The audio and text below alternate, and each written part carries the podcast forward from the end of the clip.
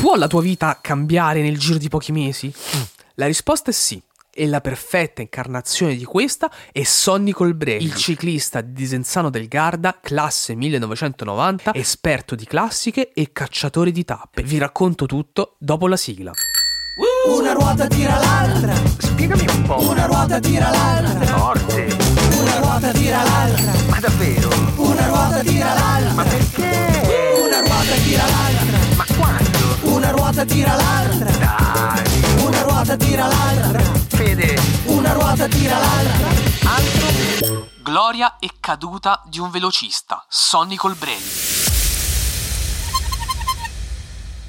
Come dicevamo, le caratteristiche di Colbrelli sono la velocità e la capacità di capire quando è il momento giusto per attaccare. Queste caratteristiche hanno trasformato Colbrelli in un cacciatore di classiche e lo stesso Colbrelli tra il 20 e il 21 ha vissuto dei momenti altissimi e bassissimi e andiamo con ordine. Spiegami un po'. Il 20 giugno del 2021 Colbrelli vince il campionato italiano di ciclismo professionista su strada, sconfiggendo in volata Fausto Masnada, ma è solo l'inizio. A settembre conquista la classifica generale del Benelux Tour, divenendo il primo italiano a vincere questa corsa a tappe. Poi, il 12 settembre, conquista a Trento il titolo europeo di ciclismo su strada, imponendosi in volata sul belga Remco Evenepoel. Sì. Dopo la maglia tricolore e quella da campione europeo, è lecito sognare. Ecco allora che il 26 settembre è il capitano dell'Italia al mondiale che si svolge nelle Fiandre, in Belgio, ma non va come si sperava e termina la gara soltanto al decimo posto. Eh, Ma il capolavoro è ancora tutto da compiere. Il 3 ottobre del 2021 si recupera la Parigi-Roubaix che non si era ancora disputata a causa delle restrizioni per il Covid.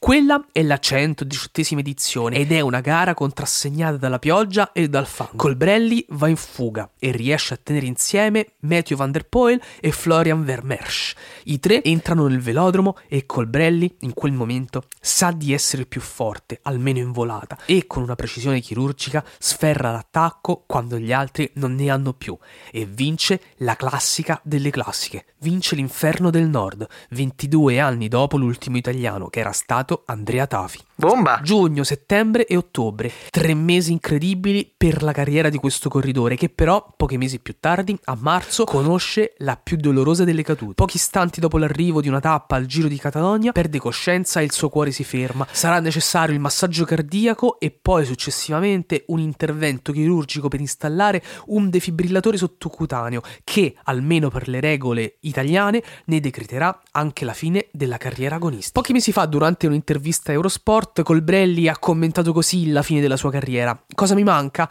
Mi manca la fatica nelle gambe, mi manca condividere la stanza con i miei compagni, mi manca l'adrenalina della corsa. Non tutti però possono raccontare la loro storia dopo un arresto cardiaco. Devo essere soddisfatto e non egoista, perché non posso più correre. Quello che hai appena ascoltato è Una ruota tira l'altra, il podcast di Zampe Diverse che ogni mattina, mentre fate colazione o andate al lavoro, vi racconta il mondo del ciclismo e della bicicletta.